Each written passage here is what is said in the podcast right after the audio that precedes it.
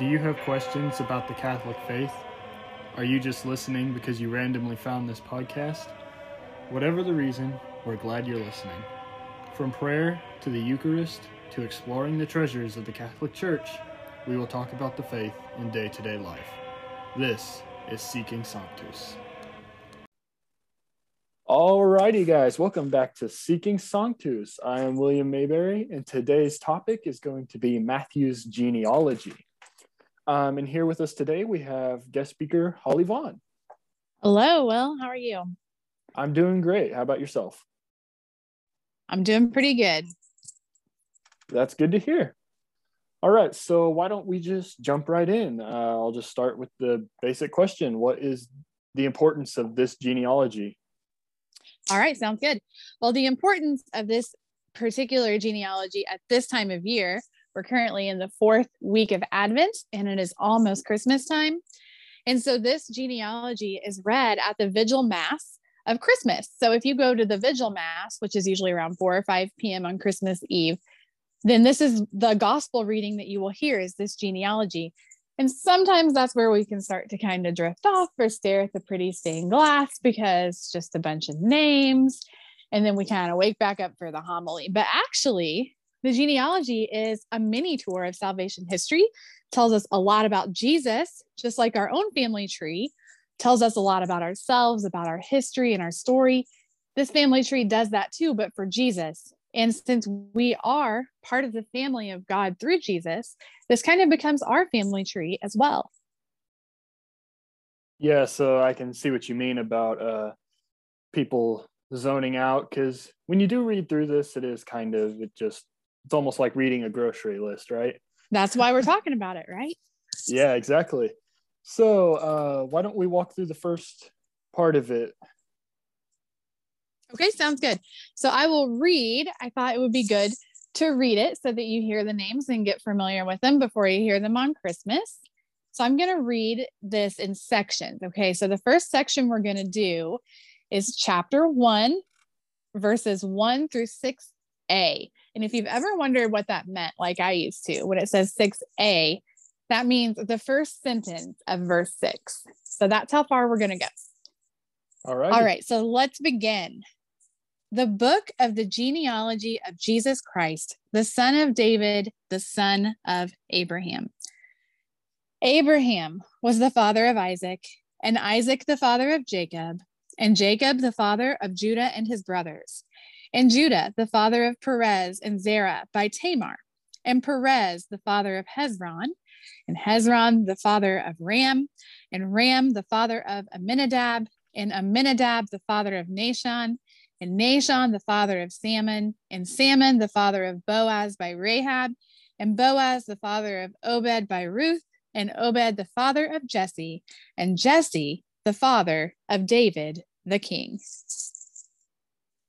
All right. So our goal is to be familiar with this and kind of ponder it like we would our our old family stories as we read it. All righty. Uh, thank you for reading that. So, uh, what what's the first thing we should know about this section? So the first thing we should know is in the very first verse. It says the book of the genealogy of Jesus Christ. Well, in Greek, that word for genealogy is where we get the word Genesis, as in the book of Genesis. So there's only two other places in scripture where this phrase is used, and they're both in the book of Genesis. One is the beginning of the heavens and the earth, and the other is for the beginnings of Adam's descendants. So Matthew here is implying this new beginning, this new creation for humanity that starts in Jesus Christ. That's interesting. I didn't know that. Uh, so I have heard that genealogies were very important to ancient Jews. Can you explain maybe why that is? Sure. They were very important because their their history was very important to them and they're waiting on the Messiah and so they're keeping track of all these different lineages and they know who comes from this clan and that clan and this tribe. So it's it's very important for their history, but they didn't read them like we read them. So, part of the goal of this podcast is to teach you to read this genealogy, the way an ancient Jew would have read it. They know their history, they know their scripture, and this is like an outline of their story. So when they present this genealogy to their children, they're going to fill in the blanks. They're going to tell them who, who Hezekiah is and who Tamar is. And it's going to be a lot of sharing of family history and family stories takes a little more work for us to read it like that. We have to actually do the work and the research to be able to understand it the way they would have understood it. So, um, and they would have understood from this first line that we just talked about that St. Matthew is is telling us that Jesus is going to usher in a new creation. As we'll see at the end, he kind of puts the focus over to Mary when he gets to Jesus. And so he doesn't focus so much on his paternity, but he brings his maternity into it. And so we have to ask ourselves, why would he do that? Well, the question is who in human history had no earthly father? If you ask somebody who in human history had no earthly father, what do you think they would say? Uh, the main person that came to mind would probably be Jesus Christ. Right. But do you know who else had no earthly father? Adam had no earthly father either. The beginning of the original creation had no earthly biological father, just as the beginning of the new creation has no earthly biological father. We're going to get to that a little later in the genealogy. But these are all things that would have come to mind for ancient Jews. Also, it's good to remember that most people probably know, but some probably don't, that Christ is not Jesus' last name. It is a title and it means anointed one. It's Christos in Greek, but it was Mashiach in Hebrew, which is where we get the English word Messiah. So in this part, we're actually seeing that already Matthew is identifying Jesus as the Jewish Messiah. So, uh, side break kind of from that. There's a question that I have for you on uh, Matthew 1 through 3, essentially. Okay why does this particular genealogy start out at Abraham? Why does it not go like a little farther back? It just seems to start in this random spot. Why is that?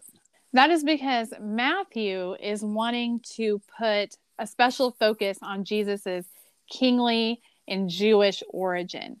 If you were to look at Luke's genealogy, which is not read at the Christmas masses, but it's it's there and it's worth reading, he will actually trace Jesus all the way back to Adam because his focus is particularly on this new creation.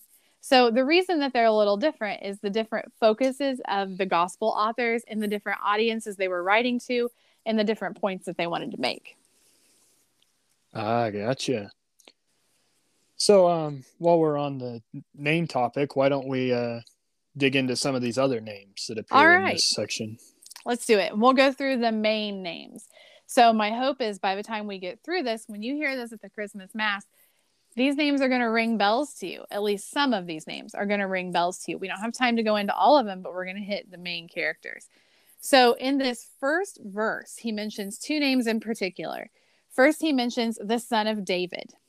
So when ancient Jews heard the son of David, this would have invoked for them the promises that were made to King David by God specifically the promise that he and his descendants would rule over all the nations. Now, all the nations means all peoples, including us later. And he also promised King David that he would rule from an everlasting throne, that his throne would last forever. It would be an eternal kingdom. So, this, in combination with the title Christos in Greek or the Christ, is going to tell the ancient Jews, St. Matthew was telling us this is the Messiah King. He's both Messiah and King. Okay. Um, what, why, what does, uh, does King David's everlasting throne, is that a reference specifically to Jesus Christ? Jesus will be the king of David that rules forever. So it was a promise made to David and his descendants, but David did not live forever, we know. And actually, if you read the book of Acts in St. Peter's speech after Pentecost, he will say, But David died and he is buried among us. You know, so he didn't live forever. Solomon didn't live forever. So for there to be an everlasting throne, the king must live forever. And that is what is ultimately fulfilled in Christ. Okay, thank you. Um, so I already asked you why it starts specifically at Abraham. Could you uh, maybe elaborate just a little more on why it specifically why Matthew wants to emphasize him? Absolutely. So Abraham is underscoring that Christ belongs to the chosen people. Christ is a Jew. He came as a Jew. He came from the Jews. Salvation comes to us through the Jews. But it also invokes the promises made to Abraham. And the main promise made to Abraham that is fulfilled in Christ is this worldwide blessing. He promised that the whole world would be blessed by Abraham's descendants, not just the Jews, but the, all the nations, or what's called the Gentiles.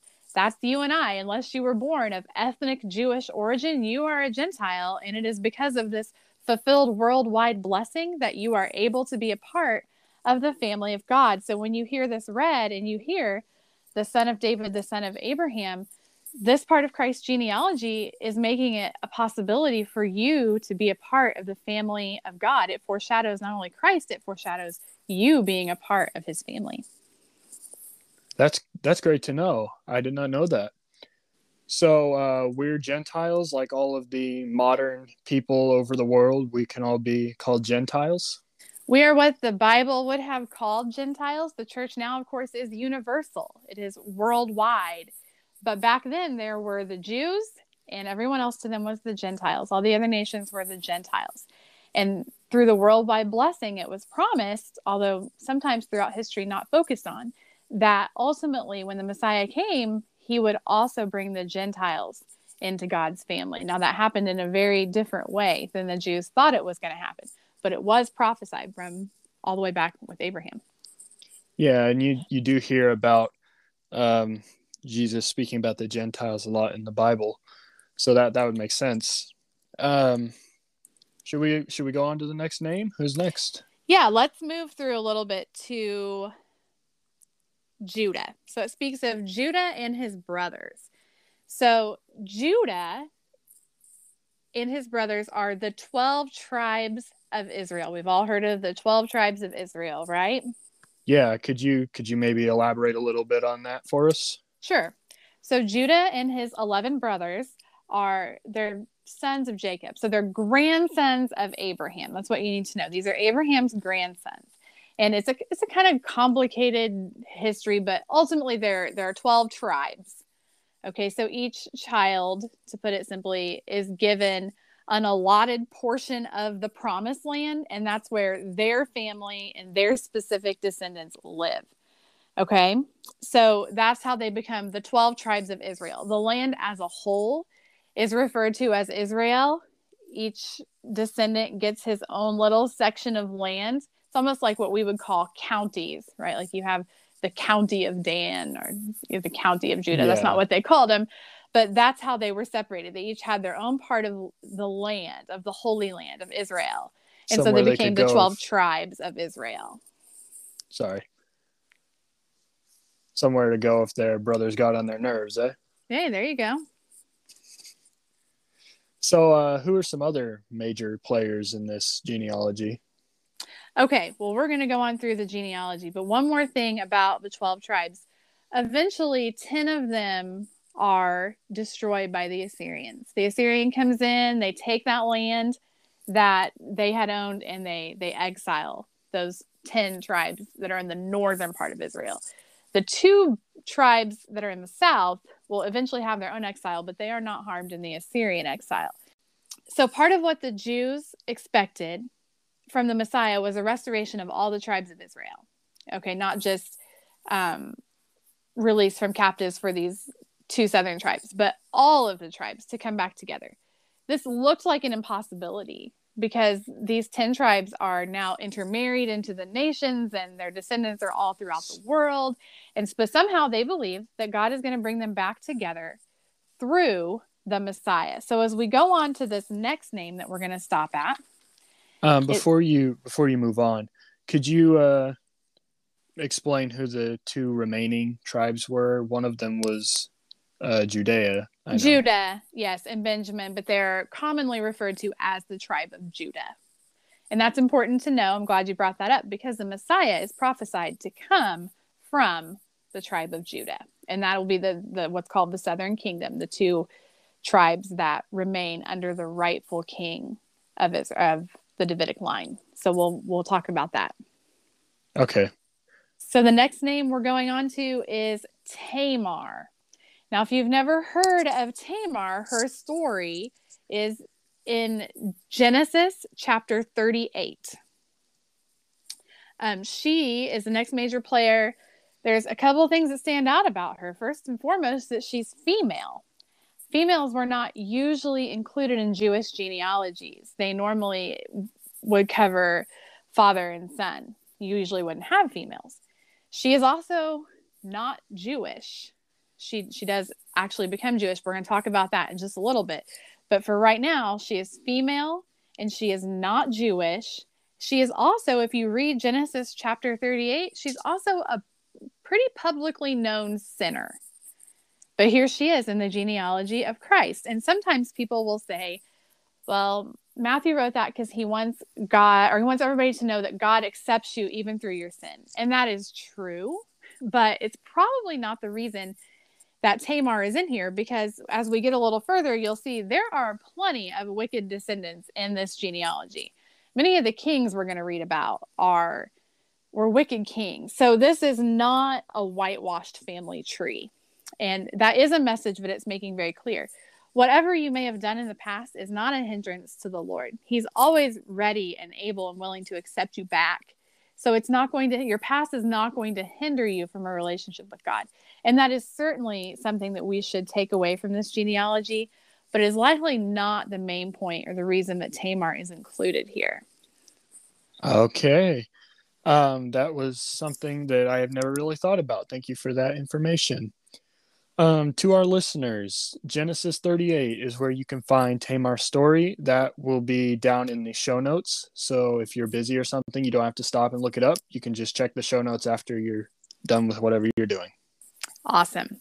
All right. Next, we're going to move on to Rahab. So she is also a non Jew, also a female, and also a public sinner. You can read her story in the book of Joshua, chapter 2. She is the second of four females that we will hear in this genealogy. So, if you remember, like we said, it is rare to have females in a genealogy, and here we're going to have four of them. It would be good to go back and read her story as well as Tamar's and a lot of these people that we're going to talk about here, because that way you will get to know their story a little. And when you hear this genealogy, that you know you can bring their story to mind. It'll help you understand a little better what you're hearing read. Yep. Um, so I heard I've heard that some say that she's included uh, because of her sins. What's right. your opinion on that? People say that just like they say about Tamar. They say, well, they put him put her in there because she was sinful. And like I said, it's um it's a message we can take from the genealogy. It's probably not the main reason that she's in here. And we're going to get into that as we get through the next two that we're going to look at. So, Ruth is the next one that we see. Again, she is female. She is non Jewish, but she's not a public sinner. So, that's not something that applies to Ruth. You can read her story in the book of Ruth. It is four short chapters. It's like a mini novel right in the midst of scripture.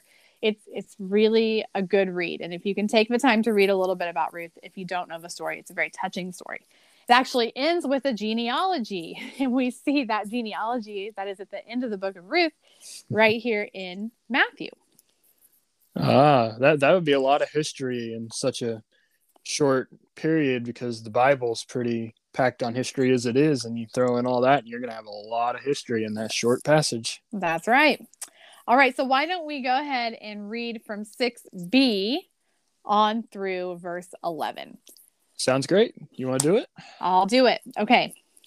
And David was the father of Solomon by the wife of Uriah, and Solomon the father of Rehoboam, Rehoboam the father of Abijah, and Abijah the father of Asaph, and Asaph the father of Jehoshaphat, and Jehoshaphat the father of Joram, and Joram the father of Uzziah, and Uzziah the father of Jotham, and Jotham the father of Ahaz, and Ahaz the father of Hezekiah, and Hezekiah the father of Manasseh, and Manasseh the father of Amos, and Amos the father of Josiah, and Josiah the father of Jeconiah and his brothers at the time of the deportation to Babylon. So here we have our fourth female. She's not mentioned by name, but she is the wife of Uriah. We know that her name is Bathsheba. This is the wife of King David.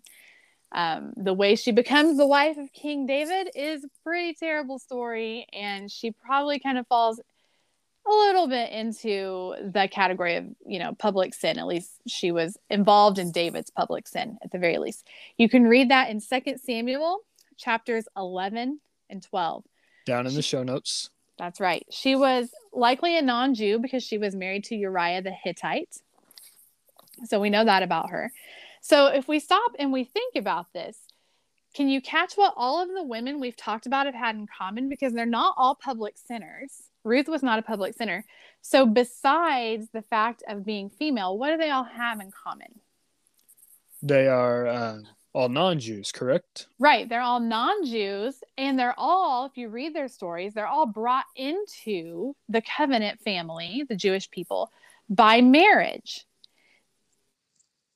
What St. Matthew wants us to see. This is kind of a foreshadowing of what is the Gentile mission these non Jews are brought into the Jewish family by marriage. So often throughout scripture, God is referred to as the bridegroom of his people. And so when this worldwide blessing comes, it's not just going to be the Jewish people that he is the bridegroom of, it's going to be of all people, of all humanity. And that is probably what the presence of these four women in particular are, are supposed to tell us, probably what St. Matthew wants to say. Well, uh, I was going to ask you what St. Matthew was going to tell us here, but I think you answered my question. so, um, this this uh, worldwide blessing and the Gentile mission looks forward to the mission of the church, right? Right, because the Gentile mission continues in the church. The job to take the gospel to the very ends of the earth is now the job of the church under the direction of the successors of Peter and the apostles, our bishops and our priests.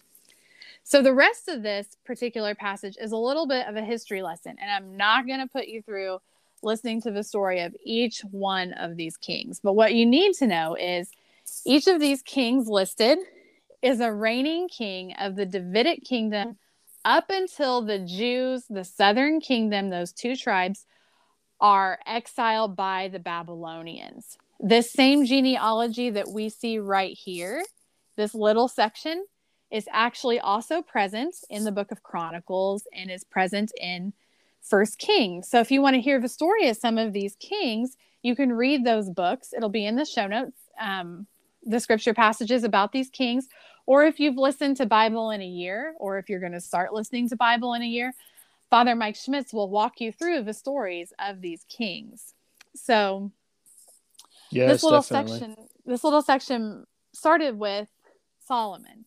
And that's kind of both the high point and the downfall in the genealogy at the same time. So, uh, how is, uh, sorry, how is he uh, both the high point and the downfall at the same time? Could you explain that a little? Sure. King Solomon was a good and wise king until he wasn't. So, many people know the story of King Solomon when um, God told him that he would give him whatever he asked for. He asked for wisdom. And he used that wisdom for good. But then he kind of started marrying pagan wives and worshiping their gods. And he he was not a good king the whole way through his reign. And so after him, there was a series of some pretty wicked kings. There were some good kings, but there were also many wicked kings throughout the rest of this genealogy. Yeah. Um, so another part of that downfall is Solomon was actually chosen by David to be king, was he not? Yes, he was David's son, and that's who David chose to succeed him to the throne. So, uh, can you tell us a little bit about uh, these different kings? Sure. So, there's several names we hear in here. Rehoboam, Abijah, Joram, Ahaz, Manasseh, Amos, or Amon as he was called in the Old Testament. Those were wicked kings. They did some really bad things in Israel's history, and they didn't follow God. There were also good kings. Um, one that stands out in here, whose story is actually kind of a warning to us, is King Hezekiah. So we saw his name in there, King Hezekiah. And he was a good king um, for the most part, but he kind of becomes complacent toward the end of his life. So, toward the end of his life, he gets very sick. And you can find this story in First Kings chapter 20. So he gets very sick and he prays to the Lord, and the Lord heals him. He recovers. And so he's doing okay. And then these envoys, these soldiers, come from Babylon and they bring him a gift because the king of Babylon has heard, well, King Hezekiah is sick. So he sends him a gift. So instead of simply receiving them and receiving the gift and sending them on their way, Hezekiah says, Why don't you come into my storeroom and look at all my gold and all my treasures and all of the riches we have as a kingdom. Sounds like a bad idea. Very bad idea. And that is what he is told by the prophet Isaiah, who lived at this time and who advised King Hezekiah. Hezekiah tells him, You shouldn't have done that. And now an exile is going to happen under your descendants. So Isaiah prophesies the Babylonian exile that will take the Jews out of their land. He tells King Hezekiah, because of what you have done, because you have shown them this and you have tempted them, an exile is going to happen under your sons. And King Hezekiah pretty much says, That's okay. It won't happen in my day. They can deal with it. Ouch. And yeah, so he kind of becomes very complacent at the end of his life. And this is a good a good way to reemphasize when the Jews read this, they wouldn't have just read some name, some odd name, Hezekiah. They would have known this story. They would have known the stories of all these kings because it's their history. Genealogies were anything but boring to ancient Israelites, to ancient Jews. So, this line of these kings of Judah, that's what they are, they're the kings of Judah. This, this genealogy follows them right up to the Babylonian exile, where the Babylonians will come into Judah, the southern part of Israel. Remember, the northern part's already gone, so all that's left is the southern part and they're going to demolish the temple and they're going to haul the people off into exile to Babylon. Yeah, that's where we ended off, right? So now we have the next section, which is the and after the deportation to Babylon. Right. So we're going to read verses 12 through 16. Okay, so there there is no reigning king during this period, right? right, no reigning king during this period. So that's where okay. we're going to start. And after the deportation to Babylon, Jeconiah was the father of Shealtiel, and Shealtiel the father of Zerubbabel, and Zerubbabel the father of Abiud, and Abiud the father of Eliakim, and Eliakim the father of Azor, and Azor the father of Zadok, and Zadok the father of Achim, and Achim the father of Eliud, and Eliud the father of Eleazar, Eleazar the father of Matthan, and Matthan the father of Jacob, and Jacob the father of Joseph, the husband of Mary, of whom Jesus was born, who is called the Christ. So we'll stop right there. And like you said, there is no reigning Davidic king at this point because the Jews are in exile. That means their land, their freedom, everything has been taken from them because they are conquered by the Babylonians. And now they answer to the Babylonian king. They no longer have their own king. So they're essentially uh, free living slaves, in other words. In essence, yes. Because I feel like that would be a very general term, exile, because it has lots of different meanings. So in the, in that specific period of time, in that context, that would be what that means, right? Yeah, basically, they're living under Babylonian rule. They're going to have to do what the king of Babylon says that they're going to do. They're not allowed back in their land at this point. They have no place to worship their temple has been destroyed. So, pretty much their whole world has come crashing down among them. And so, the line here, this still needs to be read in a spirit of hope because the Davidic line of kings that we've been following, it still exists. It's just going to go underground. They're still going to keep track of their genealogy, but they're not going to do it in a public way. So uh, this line that goes underground, the Davidic line, Yes. Is, is this mentioned anywhere else in scripture or is this it? No, it is. So Chronicles, the two books of Chronicles, you can follow the genealogy here all the way up to Zerubbabel. So Zerubbabel is the person who, whenever the the Persian king decides to let the Jews eventually go back into their land and rebuild their temple, Zerubbabel is going to be the one who leads that first wave. He lets them go back in waves, you know, groups of people. Zerubbabel is going to lead that first wave of exiles back into the land.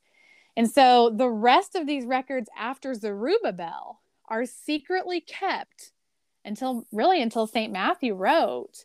But the Jews, particularly the kingly line of the Jews, they kept these records. They kept track of this kingly line because when the Messiah came, you know, they needed to know who the rightful king was.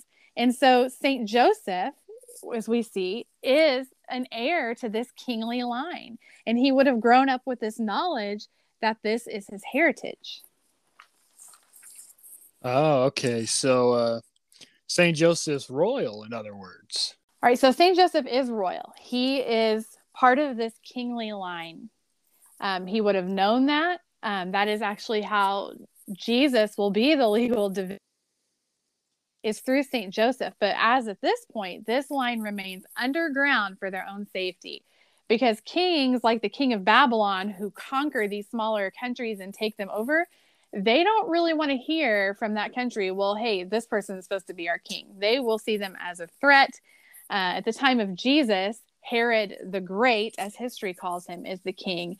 He's called Herod the Great because of his building projects and things like that. He he was not a great man. He was a pretty wicked man and he murdered a lot of people. He is the one in scripture who actually murders the children um, trying to kill the Messiah when the wise men tell him that the Messiah has been born. He was a very wicked man. And so this is why the line stays underground because they know that if their kingly heritage is known, that they would have to worry about attack. And we will see this will ultimately happen in Jesus. Um, ultimately, the powers that be will lead him to crucifixion. Oh, okay. Um, that that makes more sense if you read it that way. Um, something that his I've noticed as we've gone through this. Um, you know that Saint Joseph is not Jesus Jesus's biological father. Um, but Mary is his biological mother. Does that put a special focus on Mary, or is that just how it was kind of supposed to work out? No, it does. So St. Matthew is emphasizing that when he gets here to verse 16 and he says, Jacob, the father of Joseph, the husband of Mary, of whom Jesus was born, who is called Christ. So he's putting that focus on Mary to remind us that Jesus does not have an earthly biological father. Joseph is his legal father. So he is the rightful heir to the Davidic king. In the ancient world, it was oftentimes an adopted son that would inherit kingship, or, you know, even if you go back through the history of the emperors, um, Caesar Augustus was an adopted son, he wasn't a blood son. So legally, Jesus will inherit this kingly kingly heritage from Saint Joseph, even though Saint Joseph is not his biological father. And the the Jews would have known this, right? By going through the genealogy, they would have known that Jesus would have inherited this.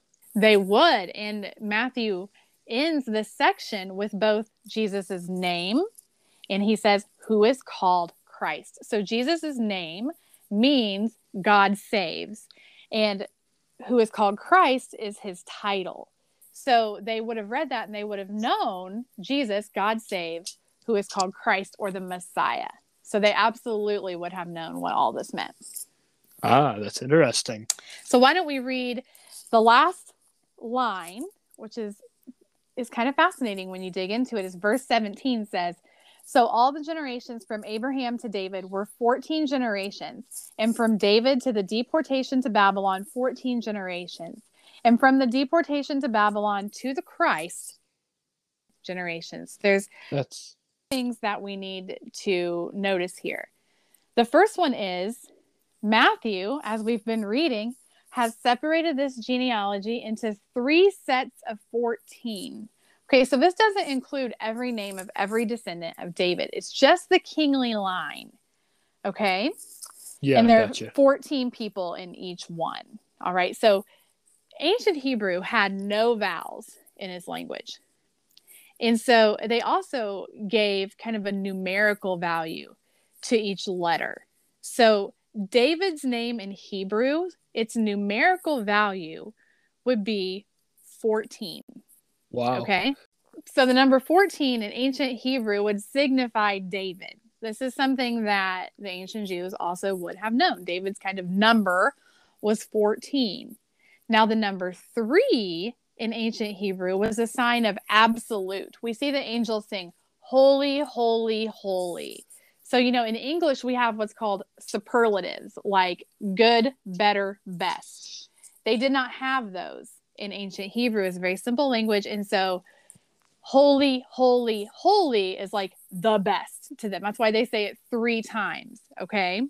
Okay. So, this genealogy that is in three parts of 14, they would have known that St. Matthew is letting them know that Christ is the ultimate Davidic king.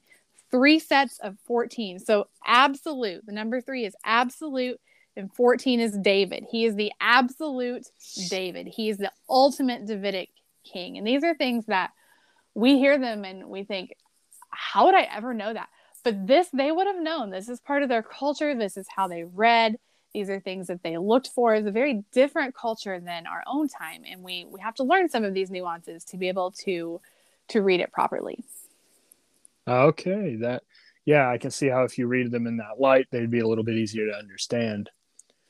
Um, so what else is uh St. Matthew trying to tell us through this? So you note that he also doesn't say in the end from the end of the deportation to Babylon. Um, the deportation to Babylon is another phrase for the exile, and he does not say that the exile was over.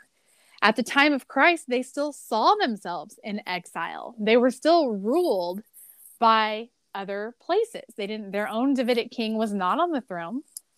They were ruled by other nations.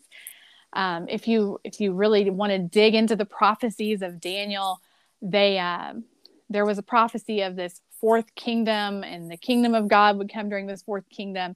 And if you do all the math, uh, that fourth kingdom ends up being the Romans who ruled at the time of Christ. So, long story short, the Jews really expected the Messiah to come during the reign of the Romans. That's why messianic hopes were so high. The prophecy told them that this is the time that the Messiah is going to come. And we often think that the Jews just expected this new political leader to just banish all their enemies. And it's not that they didn't expect political help and a release from oppression, but they expected much more than that. They expected a new Moses type figure, the prophet like Moses, who would lead a new Exodus, who would give new manna. If you remember the manna in the desert, the miraculous bread from heaven, they expected the manna to somehow return. Now, this doesn't exactly happen how they thought, but it does happen in this little baby who comes to Bethlehem, to the house of bread. That's what Bethlehem means. Christ comes to the house of bread and he is laid in the manger. He is laid in the feeding trough. There are so many echoes of the Eucharist in the Nativity. So when we read it all in this light, we can see how St. Matthew is leading us right into the life of Christ and how it is ultimately going to play out for not only the salvation of Israel, but for all nations, ourselves included. Yeah, I can understand that. That is that's a lot of information. I never thought of it that way. Thank you for that. Sure. Um, so how can this help us get more deeply into the meaning of Christmas? Well, it's a matter, I think, of getting acquainted with your family history. Christ's family history is also your family history. So we're going to put in the show notes um, scripture references to some of the stories of the people that we've read about. And if you can go back and just read their stories, you don't have to read the whole book of Chronicles or the whole book of Kings, but you can pick a couple of them and you can read some of their stories and kind of get a feel for how this history played out. Some of them read like really good novels. Like I said, Ruth is like a mini novel in scripture. And so it gets you acquainted with the people involved, with the characters, so to speak, of salvation history. And Advent, we've been journeying through Advent, and it's kind of a time that we're reminded of the waiting of Israel for the Messiah for thousands of years. It culminates here in this genealogy that culminates in Christ. And we are also awaiting people. They waited for the first coming of the Messiah. We are waiting for his second coming. So the story, the genealogy per se, but the story continues in you and I. It continues in all of us. And this is what we should bring to mind during this reading when we hear it in mass, when we run across it in our Bible, is that this is a story that we're part of. This story continues in us today. Indeed. Thank you for all of that information that we just heard. I very, very much appreciate it. Sure.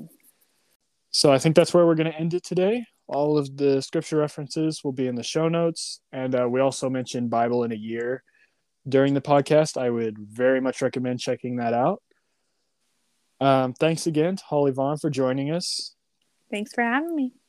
No problem. We very much appreciate it. So, why don't we end with the glory be? Awesome. In the name of the Father, and of the Son, and of the Holy Spirit. Amen. Glory be to the Father, and to the Son, and to the Holy Spirit. It was in the beginning, is now, and ever shall be, world without end. Amen. In the name of the Father, and of the Son, and of the Holy Spirit. Amen. Amen. Thank you again for joining us.